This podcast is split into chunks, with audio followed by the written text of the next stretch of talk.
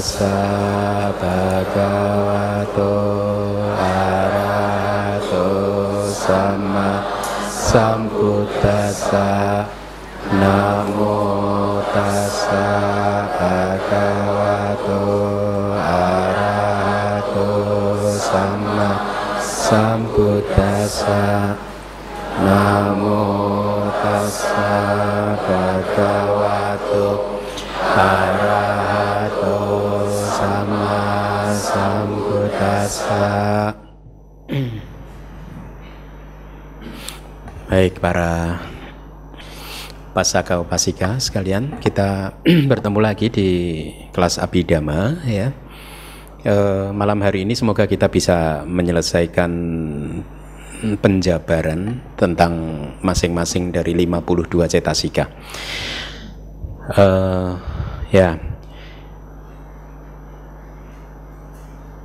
Saya harap Anda sudah mulai mendapatkan bayangan bahwa 52 cetasika dibagi menjadi 3 kelompok besar kan ya.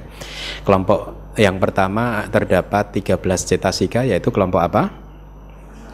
Hanya semana umum. Kemudian kelompok kedua adalah akusala cetasika, ada 14.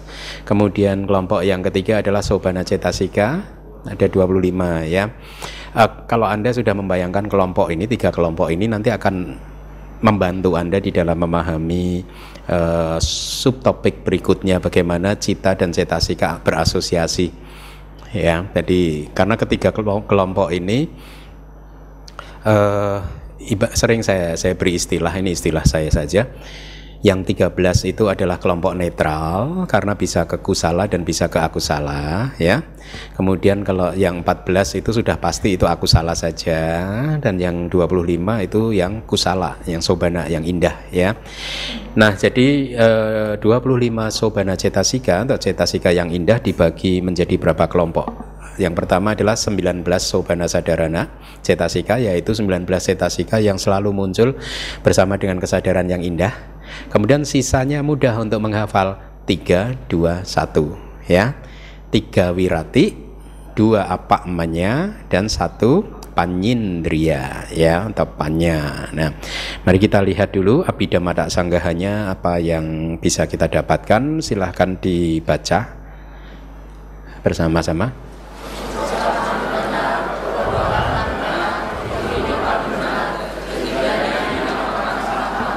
Ya, bahasa Palinya wirati, pantangan ya. Meskipun disebut sebagai pantangan ya, tetapi bukan berarti ini adalah pantangan untuk mengucapkan sesuatu yang benar atau melakukan perbuatan yang benar atau berpantangan untuk mempunyai penghidupan yang benar, bukan. Pantangan di sini lebih bermakna bahwa cetasika yang indah ini bertanggung jawab terhadap perbuatan, pantang untuk melakukan ucapan yang salah, pantang untuk melakukan perbuatan yang salah, dan pantang untuk mempunyai gaya penghidupan yang salah. Itu yang dimaksud ya. Tetapi dalam individu cetasikanya disebut sebagai ucapan benar, perbuatan benar, dan penghidupan benar, atau bahasa Palinya sammā vācā, sammā kamanta, sammā ājīva ya, itu bahasa Palinya. Nah, pantangan yang jadi Anda membacanya nanti menjadi pantangan yang disebut sebagai ucapan benar, pantangan yang disebut sebagai perbuatan benar, atau pantangan yang disebut sebagai penghidupan benar ya. Jadi kalau 19 cetasika sobana yang indah yang sudah kita pelajari sampai minggu kemarin itu adalah cetasika yang selalu muncul bersama dengan cita yang indah selalu ya. Berbeda dengan yang 19, maka 3 wirati ini, 3 pantangan ini tidak selalu muncul sebenarnya. Tetapi kalau dia muncul, dia selalu muncul di kesadaran yang indah ya. Dan ketiganya tidak bisa muncul secara bersama-sama ya, karena ucapan benar dan perbuatan benar itu objeknya sudah berbeda. Dengan penghidupan yang benar juga objeknya juga berbeda. Jadi 3 wirati itu kalau dia muncul di lokiacita atau kesadaran duniawi yang indah ya, maka dia munculnya terpisah Kalaupun muncul, tidak harus muncul, tapi kalaupun muncul, dia munculnya satu-satu.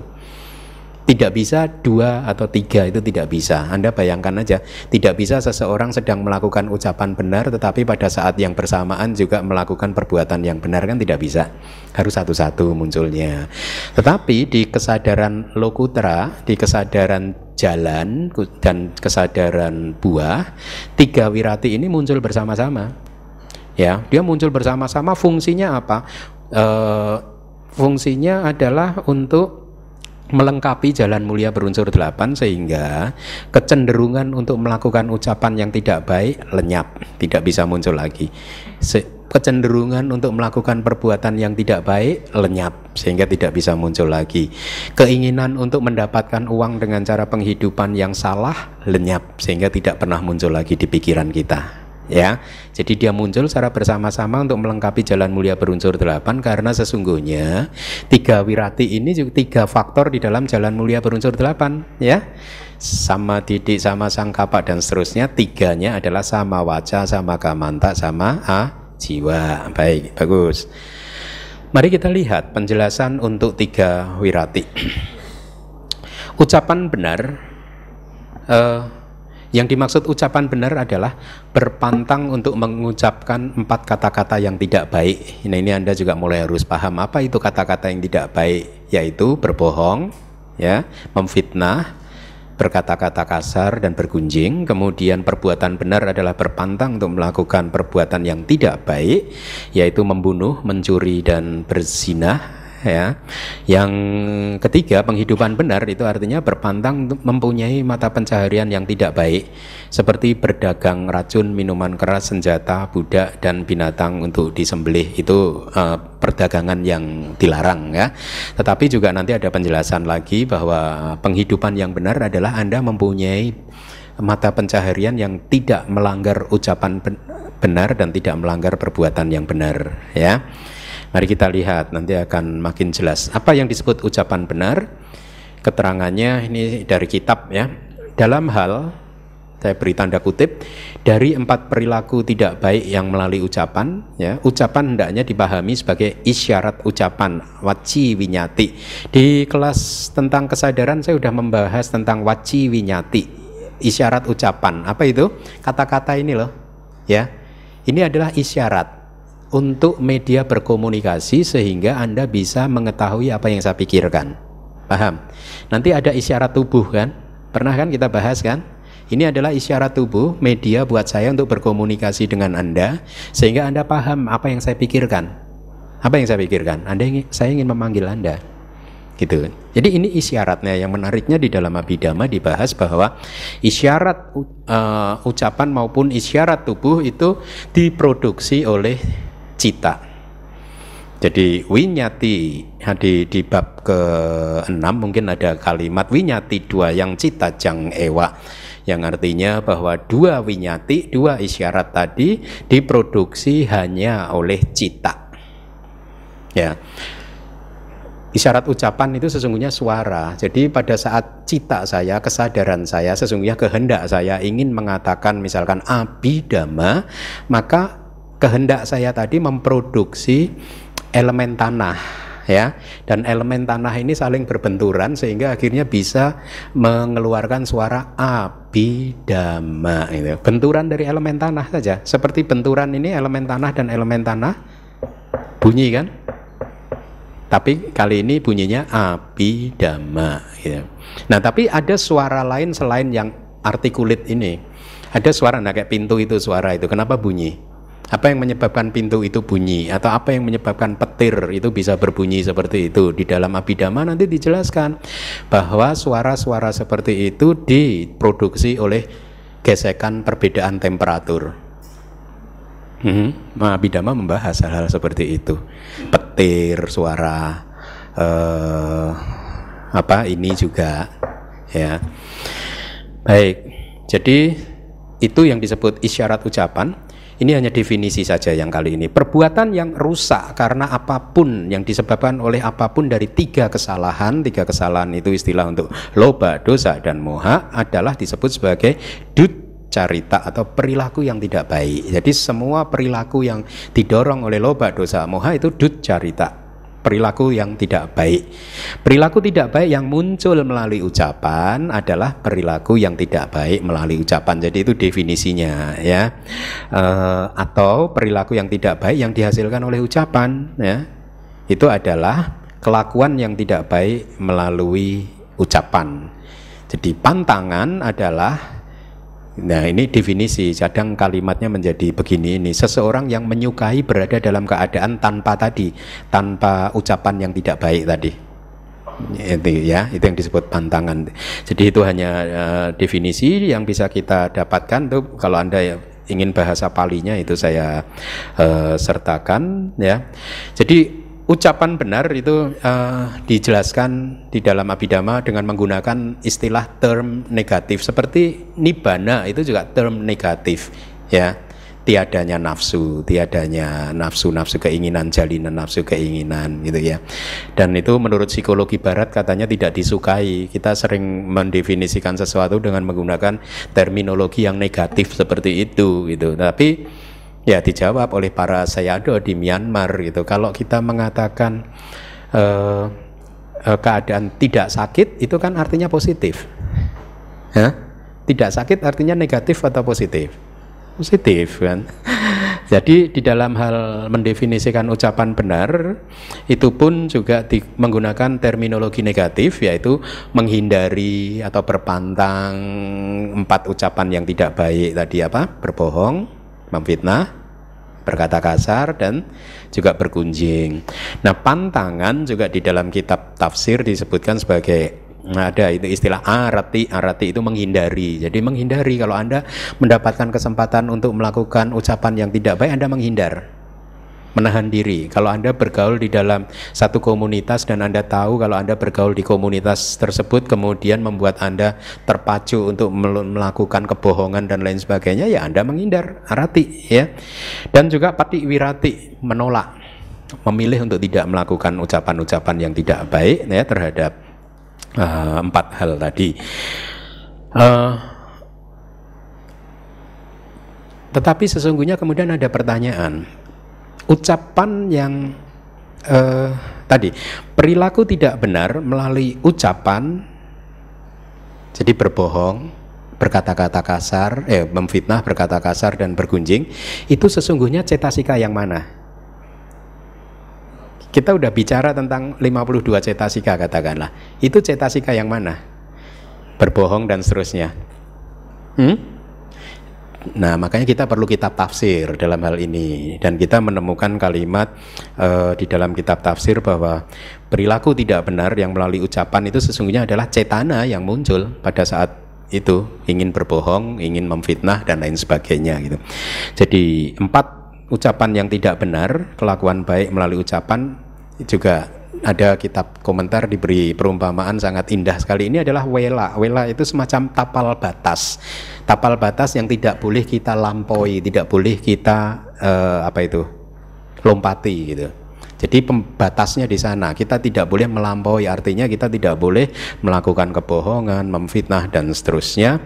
Karena dengan melanggar itu, melanggar tapal batas tadi, perbuatan melanggar ini tidak akan menghasilkan hita suka, tidak akan bisa menghasilkan kesejahteraan dan kebahagiaan. Nah, kita harus mengembangkan sadda terhadap hal ini, bahwa pelanggaran terhadap ucapan yang benar, apapun itu Anda harus tahu, tidak akan memberikan Anda kesejahteraan dan kebahagiaan. Karena kadang itu manusia berpikir berbohong demi mendapatkan kesejahteraan dan lain sebagainya. Tetapi Abhidhamma mengatakan no, ucapan yang tidak benar tidak akan bisa memberikan kesejahteraan dan kebahagiaan. Kenapa? Karena itu adalah karma buruk, ya.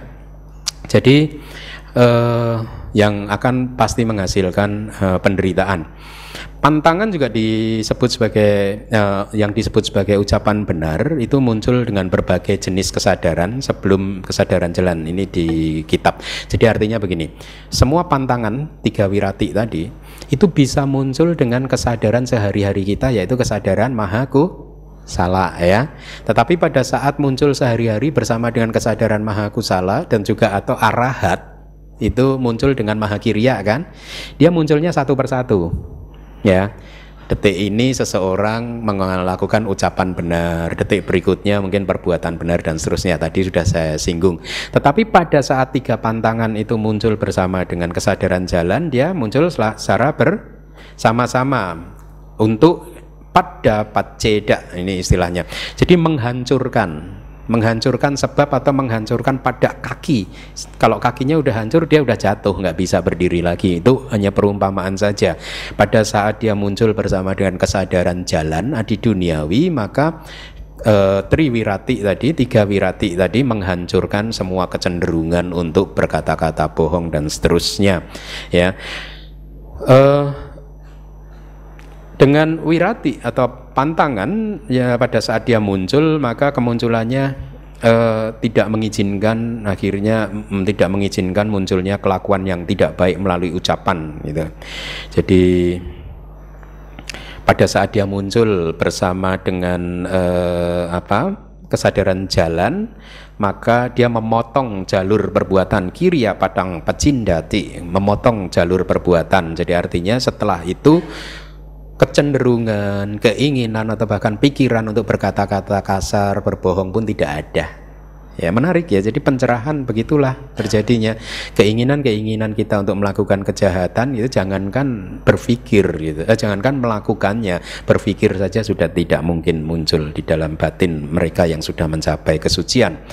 Nah, mari kita lihat yang berikutnya. Perbuatan benar itu didapatkan di dalam kesadaran yang bermacam-macam sebelum kesadaran jalan, artinya kesadaran mahaku salah atau kesadaran mahakiriya itu maksudnya. Melalui satu mahakusala cita, seseorang menahan diri dari pembunuhan. Melalui cita yang lain, seseorang menahan diri dari pencurian dan lain-lain. Ini seperti yang tadi sudah saya sampaikan. Jadi kemunculannya adalah satu persatu. Tetapi perbuatan benar juga didapatkan di dalam satu cita di jalan adi duniawi. Di momen ini hanya muncul satu wirati untuk menghancurkan sebab yang bisa memunculkan tiga jenis cetana untuk melakukan perilaku yang tidak baik melalui tubuh, dan dengan demikian melengkapi faktor jalan. Ini satu wirati itu maksudnya perbuatan benar saja, ya, yang dimaksud. Jadi sesungguhnya di dalam kesadaran jalan nanti berbarengan munculnya ucapan benar, perbuatan benar, penghidupan benar, muncul semuanya. Ya, hampir sama semua penjelasannya seperti ucapan yang benar tadi, ya. Kemudian yang ketiga, penghidupan benar tidak terpisah dari ucapan benar dan perbuatan benar. Dengan kata lain, penghidupan benar adalah penghidupan yang tidak melanggar ucapan benar dan perbuatan yang benar. Seseorang melakukan 4 ucapan yang tidak baik atau 3 perbuatan yang tidak baik. Saya harap Anda masih ingat 4 ucapan tidak baik apa? Berbohong, memfitnah, berkata kasar, dan bergunjing. 3 perbuatan yang tidak baik apa? Membunuh, mencuri, dan berzina. Selama kesemuanya itu tidak ada kaitannya dengan penghidupan mereka, maka perbuatan itu masing-masing disebut sebagai kama ucapan yang tidak baik dan kama tubuh yang tidak baik. Tetapi kalau mereka melakukan itu berkaitan dengan mata pencaharian mereka, maka yang muncul adalah apa?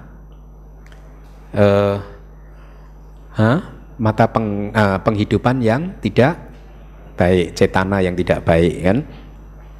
Berpantang untuk melakukan 2 jenis kama di atas adalah ucapan benar dan perbuatan benar, ya. Mari kita lanjutkan lagi. Penghidupan benar itu didapatkan di dalam kesadaran yang bermacam-macam sebelum kesadaran jalan, artinya mahakusala atau mahakiriya, ya. Melalui satu cita, seseorang menahan diri dari pelanggaran di pintu ucapan. Melalui cita yang lain, seseorang menahan diri dari pelanggaran di pintu tubuh. Jadi munculnya secara terpisah, itu yang dimaksud, ya. Tetapi penghidupan benar juga didapatkan di dalam satu cita di jalan adi duniawi, lokutra maga. Di momen ini hanya muncul satu wirati, yaitu penghidupan benar untuk menghancurkan sebab pada cedak yang bisa memunculkan cetana untuk melakukan penghidupan salah yang diproduksi melalui 7 jalan kama di pintu ucapan maupun pintu tubuh, dan dengan demikian melengkapi faktor jalan. Paham ya? Cetana, Anda lihat cetana itu karma, kama itu cetana. Jadi kalau kita bicara kama, kita berbicara tentang cetasika yang disebut cetana atau kehendak untuk berbuat gitu. Di sana ada 7 jalan kama di pintu ucapan maupun pintu tubuh. 7 jalan kama tadi, 4 ucapan tidak baik dan tiga perbuatan tidak baik, itu yang dimaksud. Nah, mari kita lihat lagi. Ada tiga jenis wirati atau pantangan. Yang pertama adalah pantangan seseorang melakukan ucapan benar atau perbuatan benar meskipun kesempatan ada untuk melanggarnya. Itu yang dimaksud. Kesempatan telah datang, ya. Ada kesempatan untuk melanggar, tetapi dia tidak mau melakukannya. Maka pada saat itu yang muncul adalah wirati. Ya, ini jenis yang pertama. Jadi seseorang walaupun dia tidak sedang melatih sila, ya, belum mengambil sila dari Bante, ya, tapi dia tidak melanggar sila setelah merenungkan kelahirannya, usia, pengetahuan, pendidikannya yang luas itu dengan berpikir sangatlah tidak pantas ya buat saya untuk melakukan perbuatan yang tidak baik seperti ini. Akhirnya dia tidak melakukan pelanggaran ucapan benar dan perbuatan benar, penghidupan benar. Gitu. Maka pada saat itu secara teknis disebut wirati. Pantangan kesempatan telah datang. Jadi ada kesempatan. Anda mempunyai kesempatan untuk berbohong dan tiba-tiba Anda menahan diri tidak melakukan ucapan berbohong. Maka pada saat itu wirati muncul. Anda mempunyai kesempatan untuk mendapatkan uang dengan cara melanggar sila-sila Anda, tapi Anda tidak melakukannya. Ada kesempatan, tapi Anda tidak mau melakukannya. Ya, jadi ini diberikan hanya supaya kita bisa makin tahu variasi-variasi dari tiga wirati ini munculnya seperti apa, kira-kira seperti itu ya.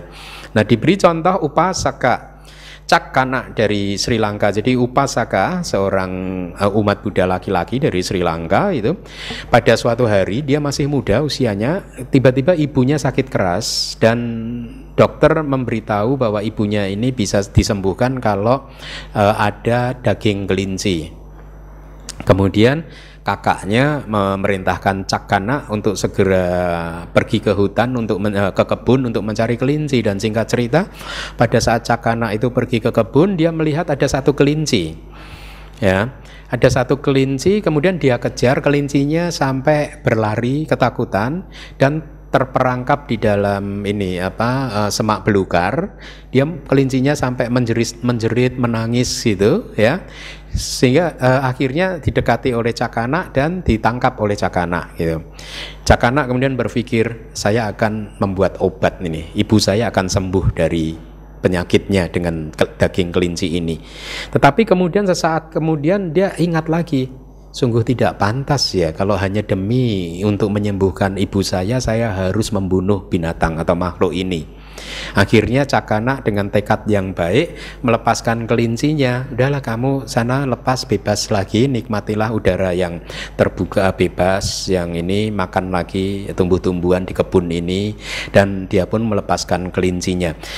Kemudian dia pulang ke rumah, ditanya oleh kakaknya, gimana kamu dapat kelinci? Dan si Cakana berkata terus terang, tadi sih sebenarnya udah dapat, tapi kemudian saya tidak tega, akhirnya saya lepaskan kembali.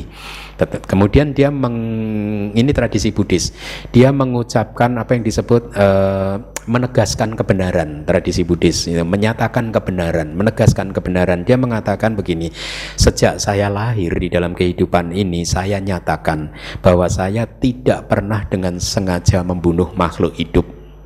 Gitu. Itu semacam sumpah Buddhis itu seperti itu seringkali. Dan kemudian dia dedikasikan kebenaran ini untuk kesembuhan ibunya. Dan singkat cerita, happy ending story, mamahnya sembuh gitu karena ucapan kebenaran tadi. Ya, memang benar, dia sejak lahir dia tidak pernah membunuh, dengan sengaja dia tidak pernah membunuh gitu ya. Nah, kita di Myanmar sering begitu. Saya juga pernah 1 kali 2 kali menyatakan kebenaran seperti itu. Sejak di dalam kehidupan saya kali ini saya begini gitu. Ya. Nah, itu adalah 3 wirati yang pertama. Wirati yang kedua adalah pantangan yang muncul karena kepatuhan kita, ya. Ini pantangan untuk mereka yang telah mengambil sila dan kemudian tidak melanggarnya walaupun pada saat menghadapi kematian dengan penuh kesakitan. Contohnya upasaka yang tinggal di gunung Utara Wadamana yang telah mengambil sila di hadapan Bhante Pingala Buddharakkhita dari Wihara Ambarya. Itu dari kitab kita. Jadi ceritanya seperti ini. Pada suatu hari upasaka ini mengambil sila melalui Bhante Pinggala Buddharakkhita. Kemudian setelah mengambil sila, dia pergi ke sawah untuk membajak, melanjutkan pekerjaannya. Sampai satu saat dia menyadari salah satu lembunya hilang.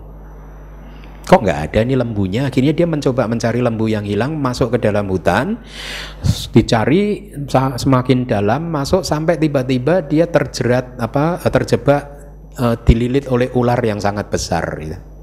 Ya, ular yang sangat besar yang ingin tidak memakan dia.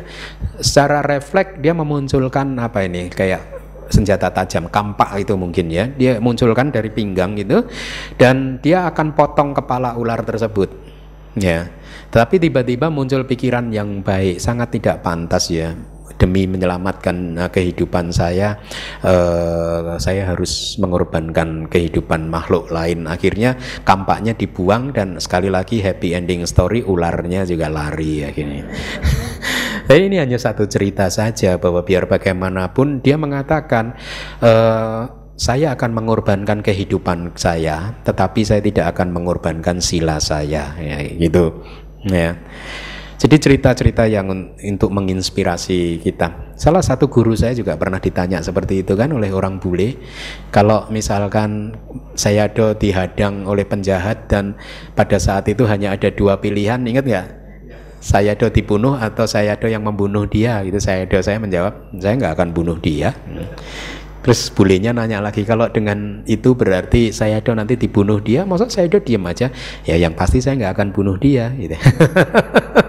Sampai bulenya mungkin kayak apa itu, apa ya, baper atau apa? Dia maksud kita korbankan hidup pada saat mempunyai kesempatan untuk mempertahankan diri. Akhirnya saya bilang, di dalam kehidupan ini hanya orang yang benar-benar sial saja yang hanya mempunyai dua pilihan, membunuh atau dibunuh. Selalu ada pilihan ketiga, keempat, kelima, keenam, lari.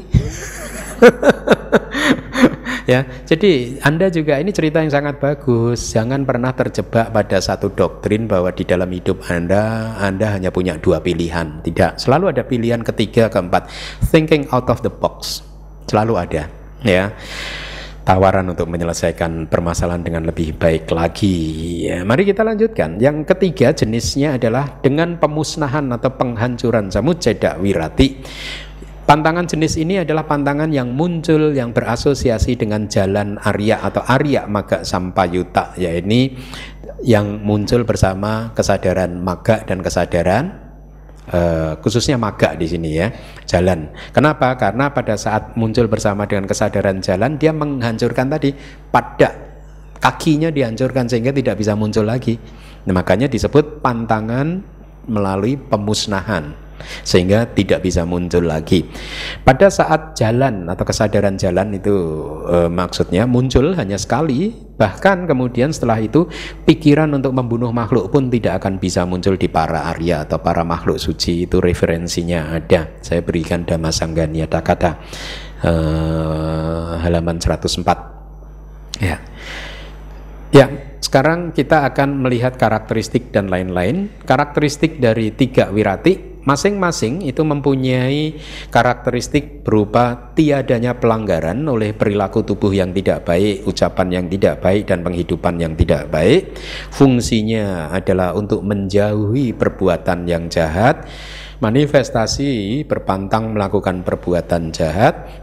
Sebab terdekat kemunculannya adalah kualitas spesial di batin kita, seperti apa yang disebut sebagai keyakinan Anda terhadap Buddha Dhamma Sangha ya, atau Anda mempunyai rasa malu ya untuk melakukan ucapan yang tidak baik dan seterusnya, takut untuk perbuatan jahat, iri dan otapa ya, mempunyai sedikit keinginan.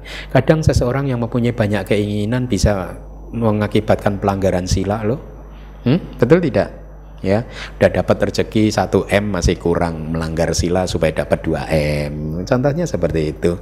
Mana lebih bagus? Dapat 2M dengan melanggar sila atau dapat 1M tidak melanggar sila? Nah, kalau saya dapat 2M tanpa harus melanggar sila. Pilihan ketiga kan, thinking out of the box. Mari kita lanjutkan. Nah, sekarang grup yang kedua adalah terdiri dari dua cetasika, yaitu dibaca, welas asih, simpati, dinamakan ketidakterbatasan, appamaññā, itu ya bahasa palinya. Mari kita lihat penjelasannya. Penjelasan untuk kalau tadi tiga wirati, ini dua appamaññā ya, karuna, welas asih. Karakteristiknya adalah mengembangkan kualitas batin yang mempunyai kemampuan untuk menghilangkan penderitaan makhluk lain, karakteristiknya. Tapi Anda harus pahami, tidak harus usaha Anda itu berhasil, artinya makhluk yang tadinya menderita akhirnya bisa keluar dari penderitaan, tidak harus ya, karena kita harus gabungkan lagi fungsinya apa. Fungsinya adalah tidak tahan melihat penderitaan makhluk lain ya. Jadi di dalam kalimat di Dhamma Sangganiada Kata ada kalimat para duke sati sadunang hadaya kampanang karoti ti karuna. Ini yang saya suka, definisi dari karuna. Welas asih adalah cetasika yang bisa membuat hati orang yang baik itu bergetar pada saat melihat ada makhluk yang menderita. Itu kewelas asihan. Kalau Anda melihat ada makhluk yang menderita, tiba-tiba Anda lihat, rasakan kewelas asihan Anda muncul pada saat itu. Kalau Anda cermati, Anda amati hati Anda, ada getaran di sana, ada dorongan untuk ingin membantu makhluk tersebut keluar dari penderitaannya. Itu welas asih ya. Tapi ingat, tidak harus bantuan Anda berhasil, nggak apa-apa. Yang penting kewelas asihan itu sudah muncul di dalam batin Anda, karena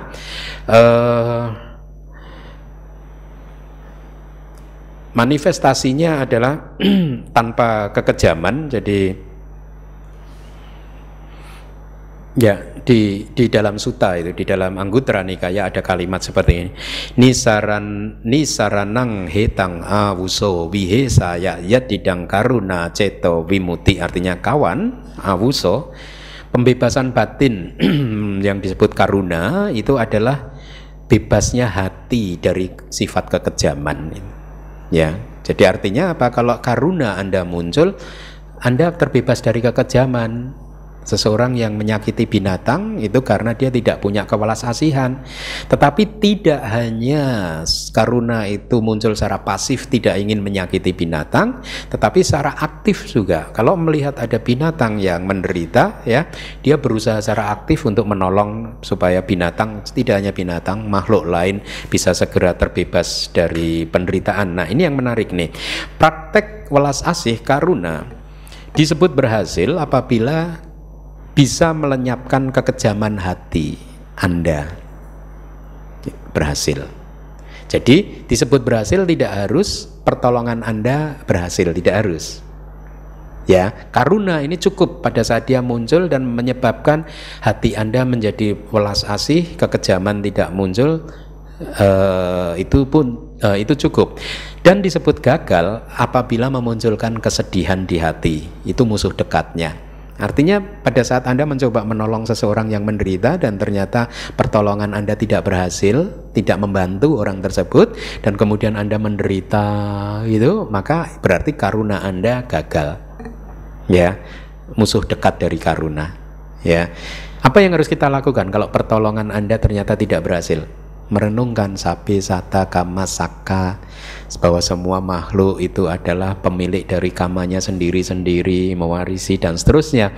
Meskipun sudah ditolong tapi tetap saja tidak bisa keluar dari kesulitan dan penderitaannya, begitu. Jadi Anda tetap positif, tidak kemudian stres sendiri gitu. Ada seorang kawan saya, Suhu Mahayana, saya tanya, halo Suhu, apa kabar? Stres Bante. Kenapa stres?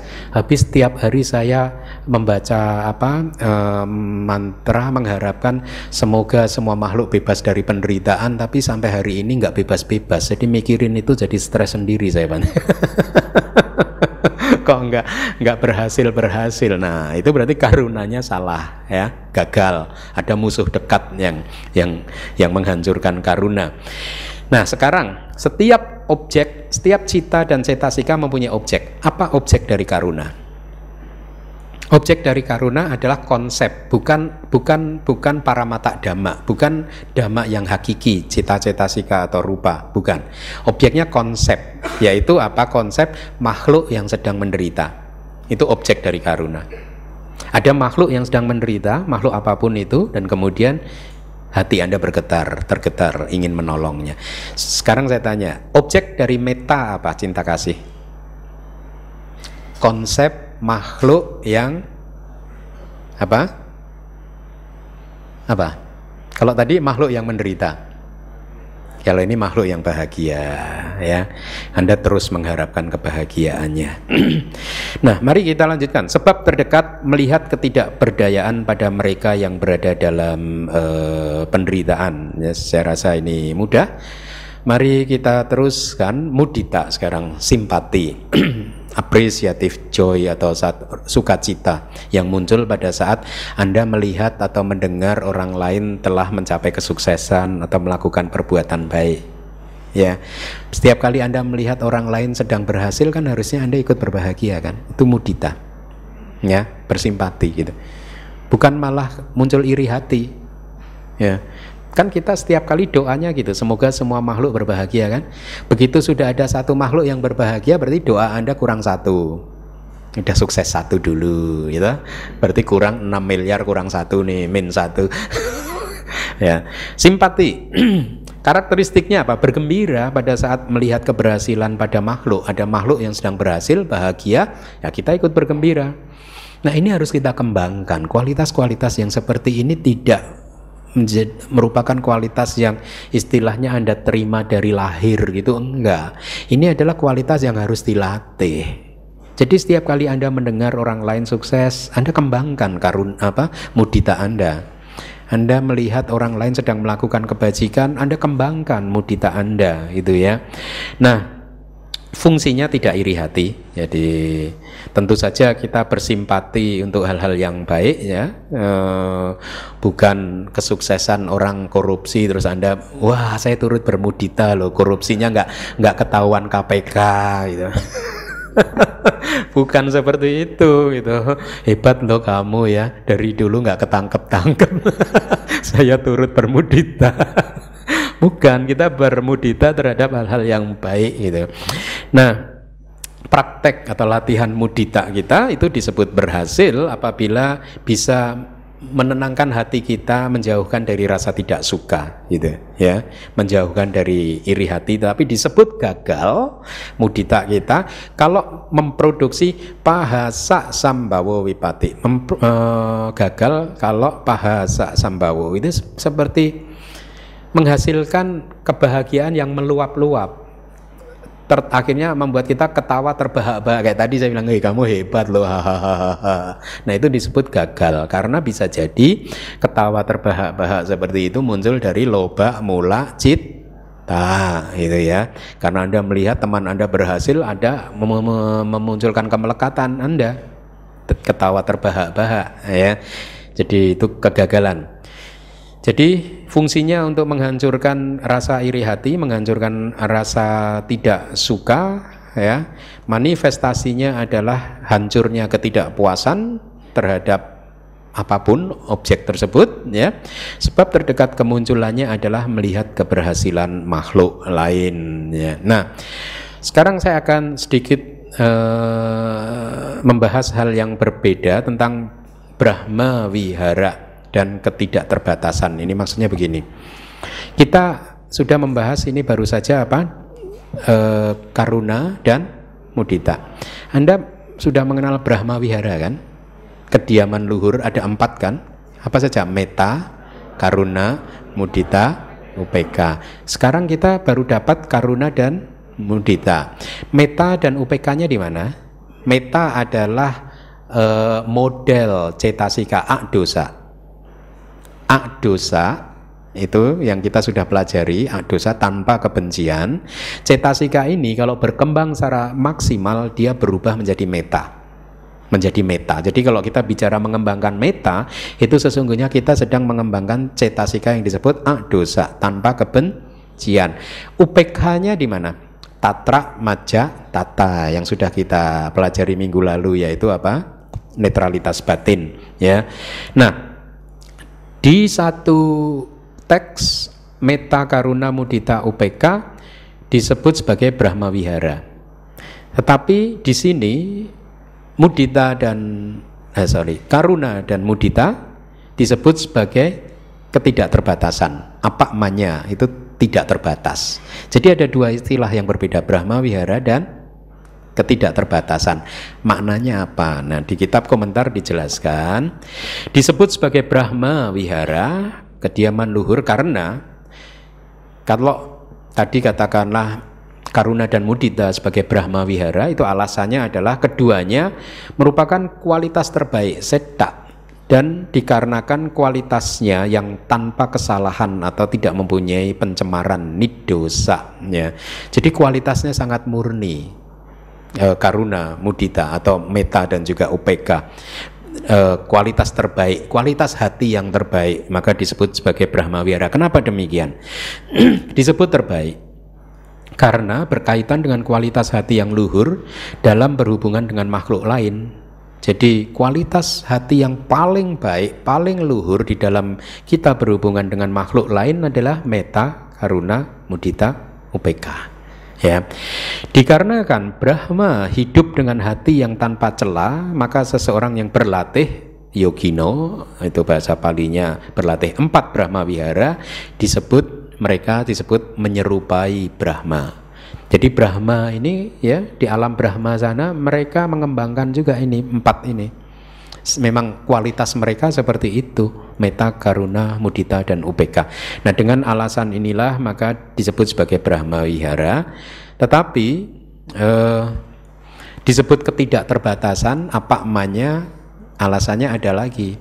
Karena mereka tadi Metta, Karuna, Mudita dan UPK itu muncul di ladang yang tidak terbatas, artinya makhluk tanpa batas, maka disebut sebagai ketidakterbatasan. Artinya kalau Anda sedang berlatih Metta, Karuna, Mudita, UPK, Anda harus mengembangkannya ke semua makhluk, semua penjuru, semua arah tanpa batas, ya, tidak ada batasnya, boundless, ya.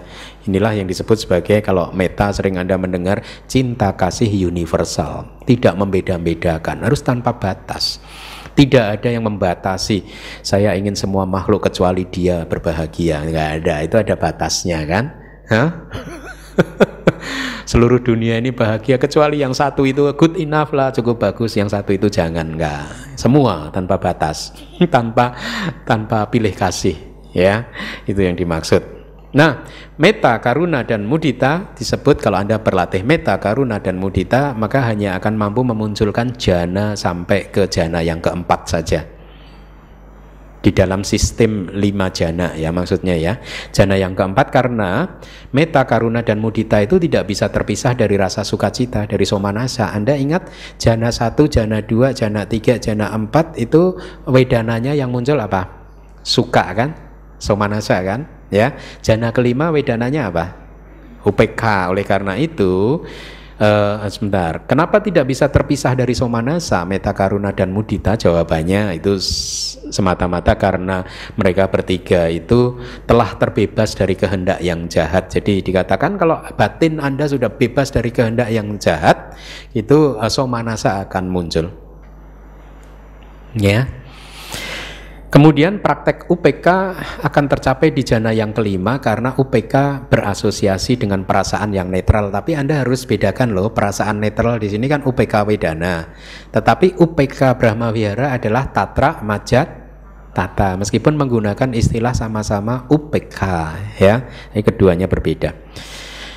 Ya, kita masuk ke bagian yang akhir. Bersama dengan daya kebijaksanaan, 52 ini dipahami sebagai faktor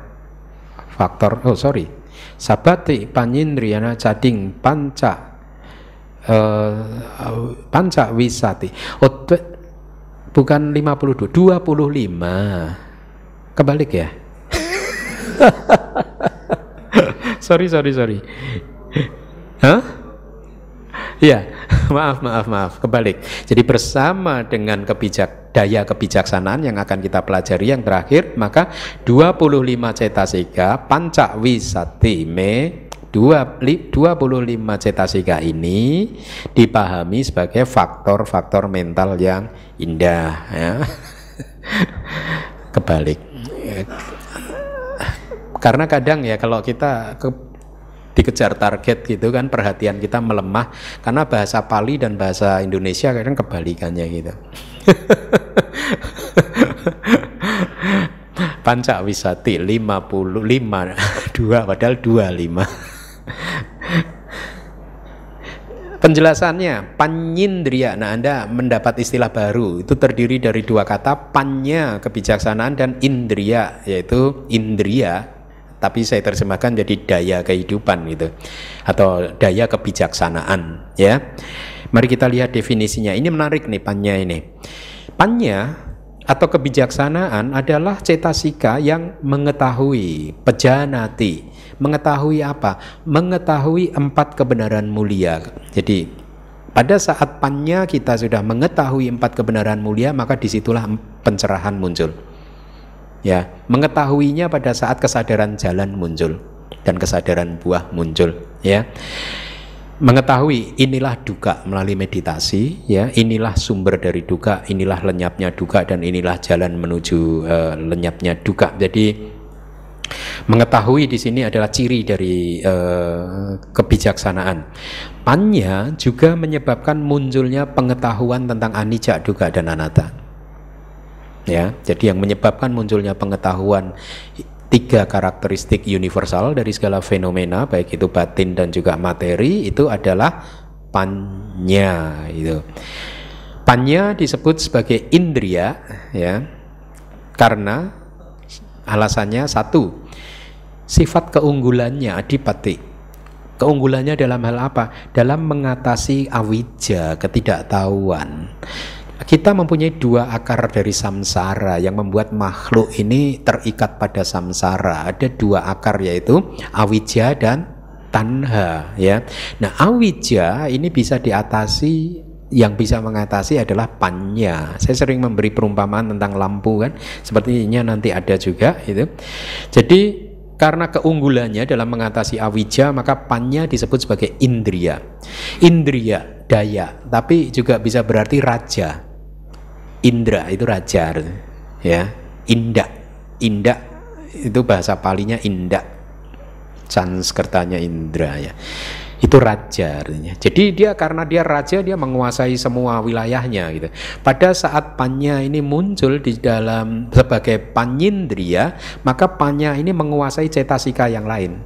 Cita dan cetasika yang lain dia kuasai. Kemudian akhirnya diminta semua bekerja gitu untuk menembus empat kebenaran mulia, atau untuk merealisasi anicca, dukkha, dan anatta. Nah, menjadi raja dari cita-cetasika yang muncul bersama dalam hal karakteristiknya, yaitu pandangan. Nah, ini dasana lakana, karakteristik pandangan. Apa sih karakteristik pandangan ini?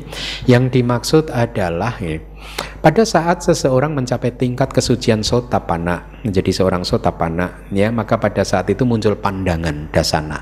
Ini istilah teknis yang artinya orang tersebut sudah menjadi sotapana, gitu ya. Nah, di dalam proses pencerahan untuk menjadi sotapanna atau sakadagami, anagami, dan arahat, cetasika yang perannya itu sangat penting, meskipun yang lain juga penting, tapi yang sangat penting itu paññā, kebijaksanaan. Karena paññā yang mengatasi awija, ketidaktahuan awija. Paññā itu yang mengatasi moha, delusi. Paññā itu seperti lampu, awija kegelapan. Pada saat lampu menyala, kegelapannya lenyap. Ya, maka dengan alasan inilah paññā itu menjadi raja, sehingga akhirnya istilahnya paññā indriya digabungkan jadi paññindriya, ya. Nah, paññā juga di dalam kitab kita ada istilah medha. Anda pernah mendengar pertapa sumedha, ya. Itu su itu baik, medha itu kebijaksanaan. Jadi pertapa itu mempunyai kebijaksanaan yang baik. Istilah ini sebenarnya istilah teknis, terminologi khusus di dalam Abhidhamma disebutkan, dijelaskan bahwa pada saat ini kenapa disebut medha, karena paññā ini mempunyai kekuatan untuk membunuh dan menghancurkan kilesa atau kekotoran batin seperti petir yang menghancurkan pilar-pilar batu. Ini hanya perumpamaan saja. Kalau ada petir menghancurkan pilar batu, ya, maka yang menghancurkan pilar itu, petir ini adalah paññā, batu itu adalah kilesa, perumpamaan saja. Pada saat paññā ini muncul bersama dengan kesadaran jalan, maka dia menghancurkan semua kekotoran jalan, ya. Kemudian kita juga di kitab komentar juga mendapatkan istilah paññā āloka, paññā āloka ini disebut sebagai paññā āloka, cahaya kebijaksanaan, ya. Kenapa disebut paññā āloka, cahaya kebijaksanaan? Karena sifat dari paññā adalah menerangi, menerangi objeknya. Jadi seperti lampu ini, begitu dia menyala semua kelihatan kan ada apa saja di dalam ruangan ini.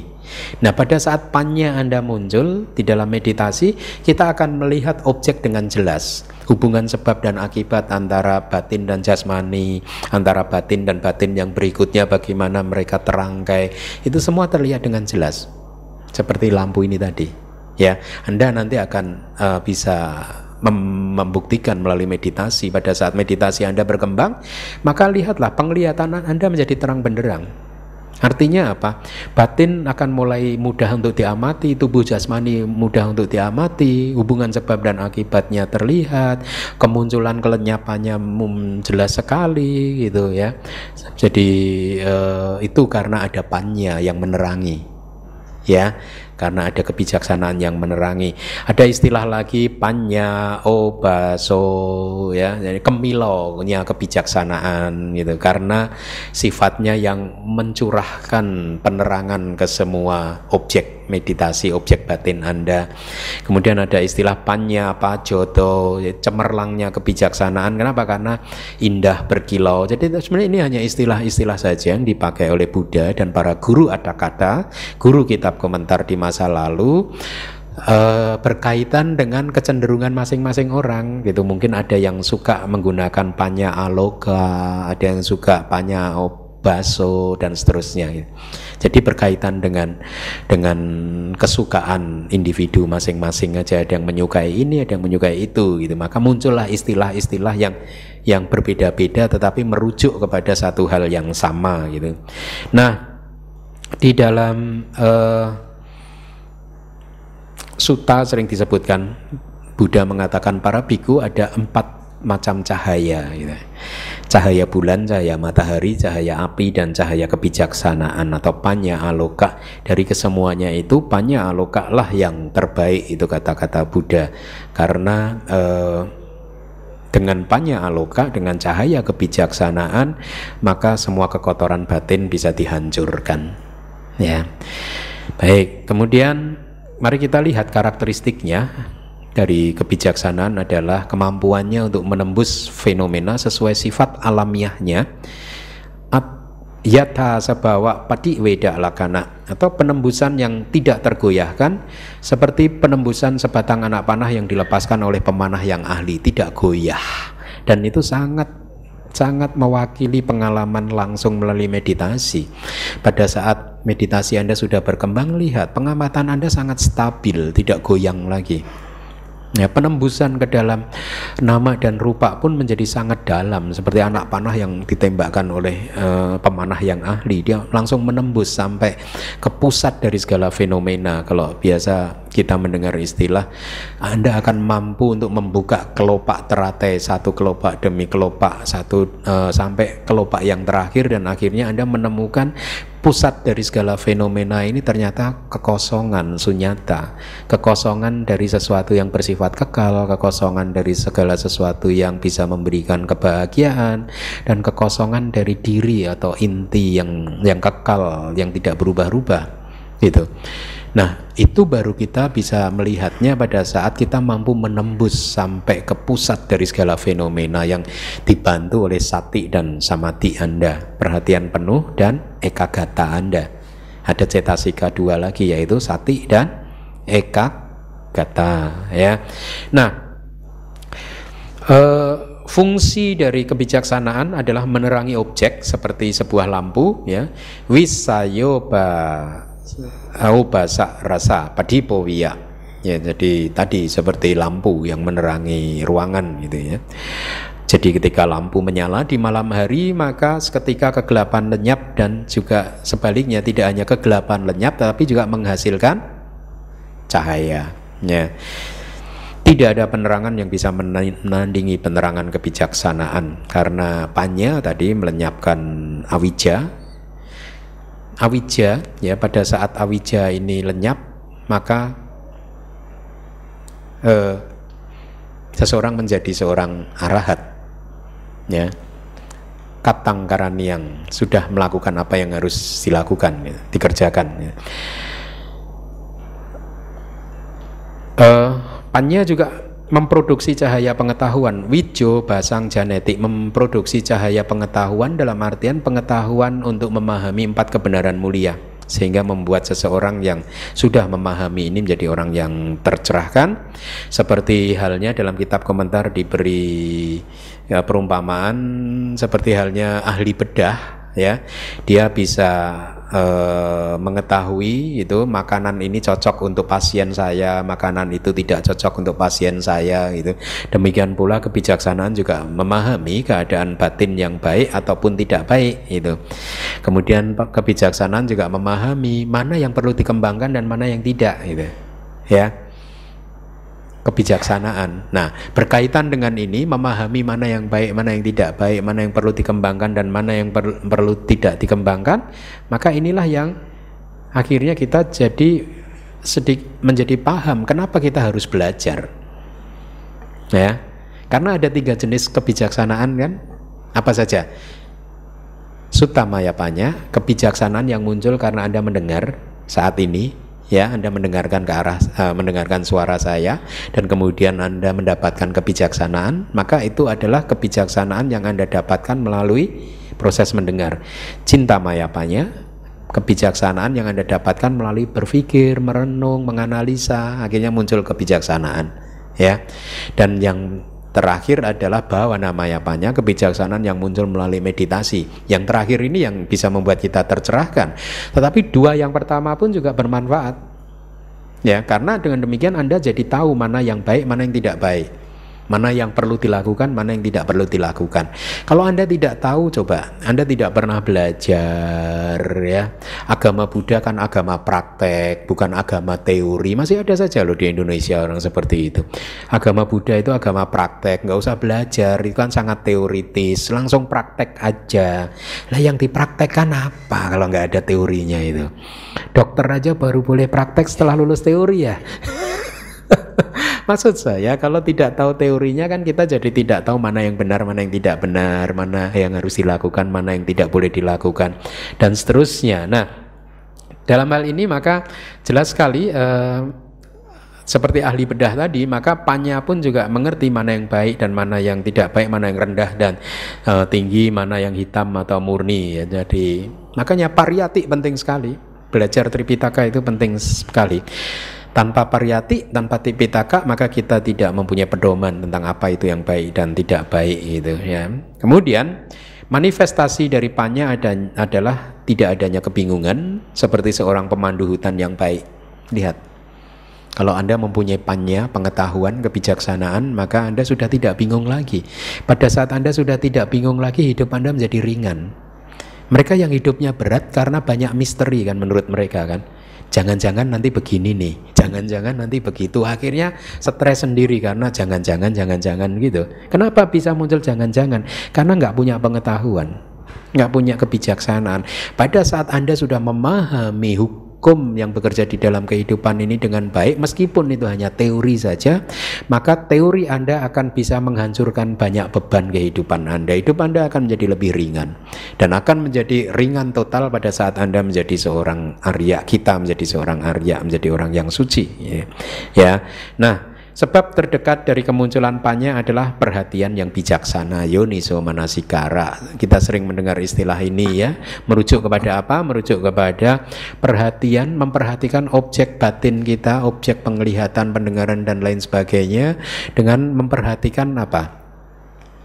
Ketidakkekalannya, sifat penderitaannya, ketanpa diri, tanpa aku, dan yang keempat apa? asubha, tidak indah, tidak cantik, ya.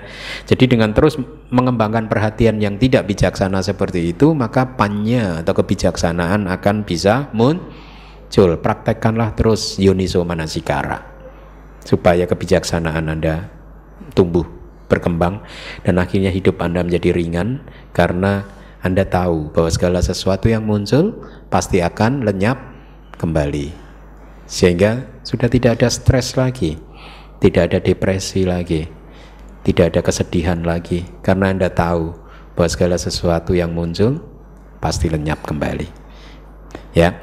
Baik, kita masuk ke syair yang terakhir. Sejauh ini 13, mari kita baca. Sejauh ini 13 adalah umum, dan 14 adalah hidayah, 25 adalah ibadah, dan 52 adalah ibadah.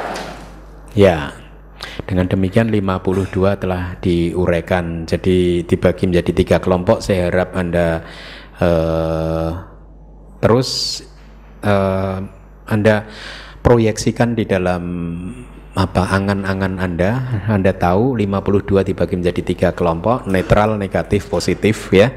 Karena bayangan atau kemampuan Anda untuk membayangkan hal-hal seperti ini nanti akan membantu Anda untuk memahami subbab yang berikutnya, ya, ini asosiasi cita dan cetasika, ya. Baik, terima kasih.